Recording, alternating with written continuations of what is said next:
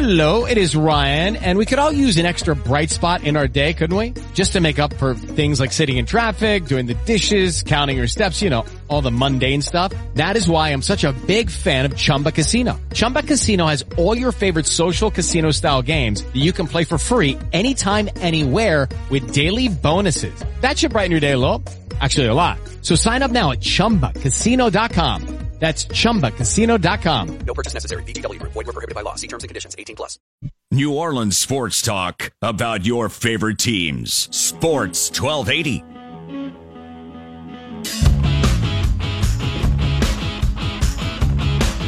All right, welcome back. Chris Gordy Show, Sports 1280, New Orleans. Continue to talk about the big topic of the day. Of course, we all woke up this morning to see the Woj bomb, and not a Woj bomb we wanted to see here in New Orleans, as uh, Rich Paul, Anthony Davis's agent, saying that AD does indeed want to be moved, wants to be moved to a contender, and has no intentions of staying in New Orleans. And we'll welcome in now our buddy Jake Madison from the Locked On Pelicans podcast and uh, Nola Jake on Twitter to get his reaction to all this. Jake, what's going on, man? Uh, not too much. Interesting day here if you're a Pelicans fan, that's for sure. Yeah, certainly. And look, we all kind of had an idea in the back of our minds this was coming. Uh, obviously, we know the repercussions. The, the Pelicans could sign Anthony Davis to the true max. This is something that the NBA put in to try to keep big name players in, you know, maybe the smaller market teams. But as a result, this new rule isn't really working out for the NBA. Uh, just your general thoughts on AD saying no to $240 million. Yeah, you know, I think, like you said, we could kind of all have seen this coming throughout the year, particularly with this Pelicans team struggling, being six games out of the eighth seed in the Western Conference. You know, this this is a guy who's openly been talking about how he wants to win. He wants to win consistently, and he wants to leave a legacy. And he's been saying this for years now. And with just two playoff appearances to his name in seven years here in New Orleans, that wasn't going to get it done. So he wants to go to a team where he can win. And it wasn't, you know, about the the money for him. Yes, the Supermax was put in place to try and keep these guys here with their original team, small market or big market. It just hasn't worked out that way, partially because there's ways to kind of recoup a lot of that. You know, if you take short term deals, he can get really close to the supermax over the kind of that same period of time. So I don't think it's a bit about the money for him at any point. It's been about trying to win. The Pelicans haven't put a winner around him, and now we've kind of finally hit the day where he's fed up with it, where he wants to change the scenery and he wants to go to another team. Yeah, I mean, it, it, it is like like you talked about. I mean, it's what we kind of thought would come. But I guess the the good news is here, Jake, knowing the timetable here, knowing that the Pels there's no need no need to rush this thing, right? I mean, AD is still under contract with the Pels all through next season. He has the option after uh, the 2020 season, so you still got this half of the season to play out and potentially next season. Um, for right now, Dell Demps or whoever the leadership will be for the Pels moving forward. Uh, it's they're kind of in the driver's seat here, saying, "Hey, we'll take any offer, any give me your best offer, what you got out there," and they can just start filling calls from every team in the league now. Yeah, you know, the fact that he came out and said it now is certainly much better than had he made this trade request later, or if he was undecided going into this off season. At least it gives the Pelicans a clear direction. They're not worried about being buyers at the trade deadline anymore and looking to bring in players and trading away maybe future first round picks. It kind of sets them on a clear direction, though it does put them at a crossroads for it. Um, you know, it just depends on how quickly they want to honor this Anthony Davis trade request. Don't forget, he's rep by Rich Paul, who's one of the more powerful powerful agent in the league right now. You don't want to necessarily upset that guy who can steer clients away from the franchise in the future. So that's something to be kept in mind. But the, the team that can make the best offer for Anthony Davis is the Boston Celtics. And because of the way certain contracts work in the NBA, they cannot trade for Anthony Davis during this season. They have to wait till this off season to be able to make that move. I doubt they'll trade him beforehand because that's the best offer they'd be able to get. At the very least, it makes other teams increase their offers for Anthony Davis, meaning the Pelicans would be leaving some pretty good offers on the table if they trade him sooner rather than later. I do not think this will go into next season. I think then you'll really start to see his trade value diminish. So the onus is going to be on whoever it is, like you said, likely not general manager Dell Demps, to maybe get a trade done after the lottery, but before the NBA draft. There you know what the values of some of those picks that are going to be included in the trade will be. That's when I think you'll look to see a deal get done. Yeah, and that's the appeal is knowing know, the team that trades for Anthony Davis, obviously they need some kind of reassurance on the back end that, okay, he plans to stay there long term and he's going to re-sign when his deal is up. But even if you traded for him now, you still get a full year and a half of Anthony Davis to try to sell him. But, you know, we, I compare this now to the San Antonio situation with Kawhi Leonard. He was uh, upset, didn't want to be there, said, I want to be in LA. I want to be in LA. I want to be in LA. Popovich and team said, no, we're going to trade whoever the hell we want and whatever makes most sense to us. And they got a pretty good deal back in return from Toronto. Now, on the flip side, that ended up working out for Kawhi pretty well so far. Toronto's one of the best teams in the East. He's doing pretty well there, seems to be happy. And it was a gamble on Toronto's part. But for this bull crap that ESPN's already spouting this morning about Lakers, Lakers, Lakers, Lakers, like you just said, Boston can offer a better offer. You know, I'm gonna I'm gonna gauge interest from other teams out there and see if somebody else wants to give us a big deal. And to me, in my mind, the Lakers don't have that. They have some nice young pieces, but I feel like you can get better offers elsewhere.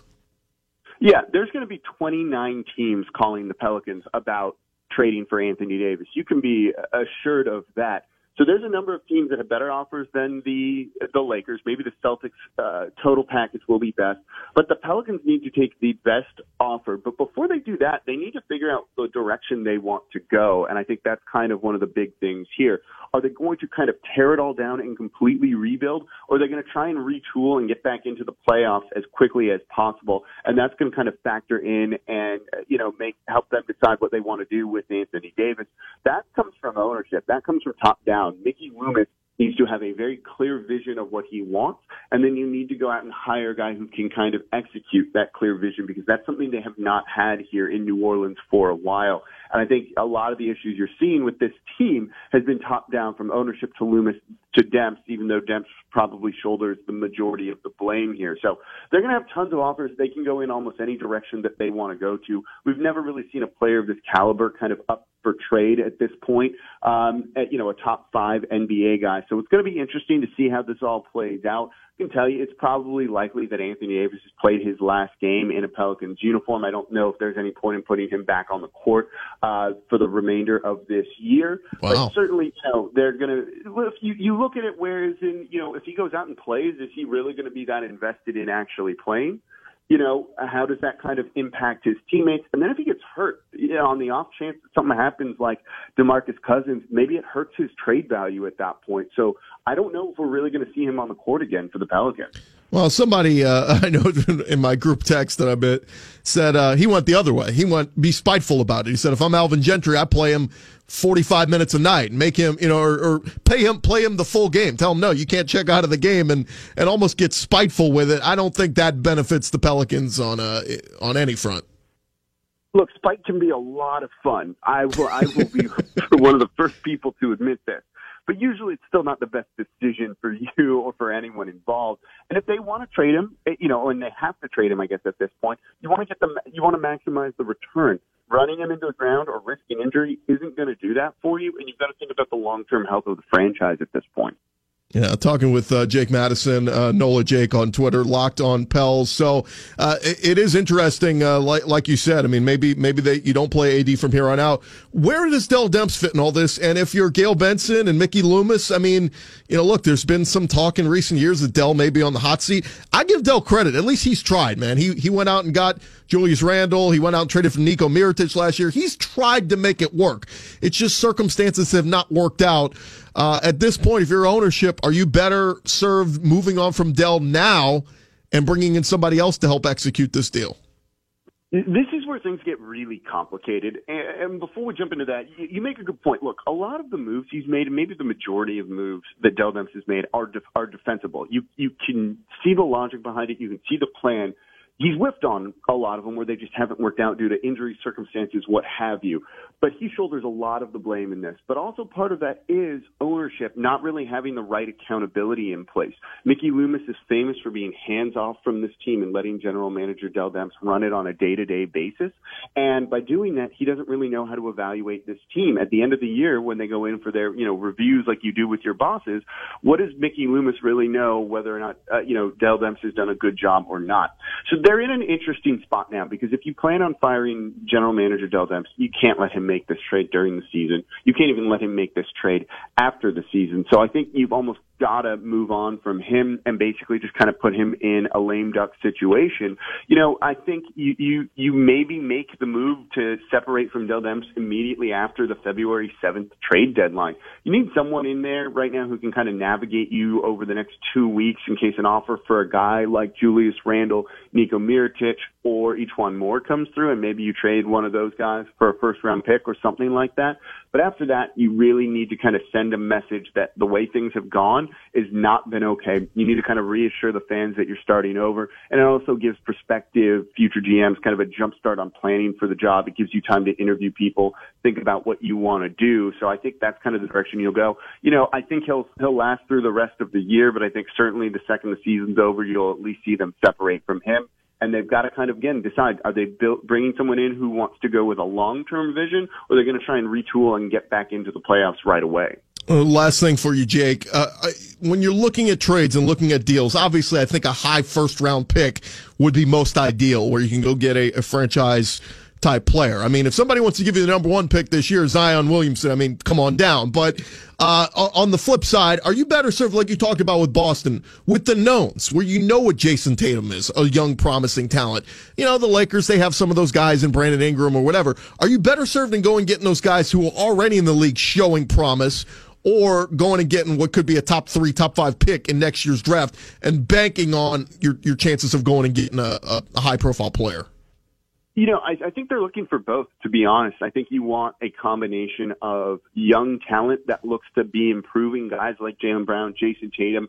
I'm not as high on Brandon Ingram, but he kind of still fits that mold as well. I think you also want draft compensation. Maybe you're not looking at a top three pick, but can you get top five, top 10, top 15 to at least bring in some pieces that way as well? And then kind of the, the final piece may, maybe that they're looking for would also be salary cap relief, getting out of under a deal like Solomon Hill's trading away some long-term money to clear their books a little bit, make it easier to sign free agents or have more flexibility. So you want some combination of those three things, but particularly the young players and the draft picks.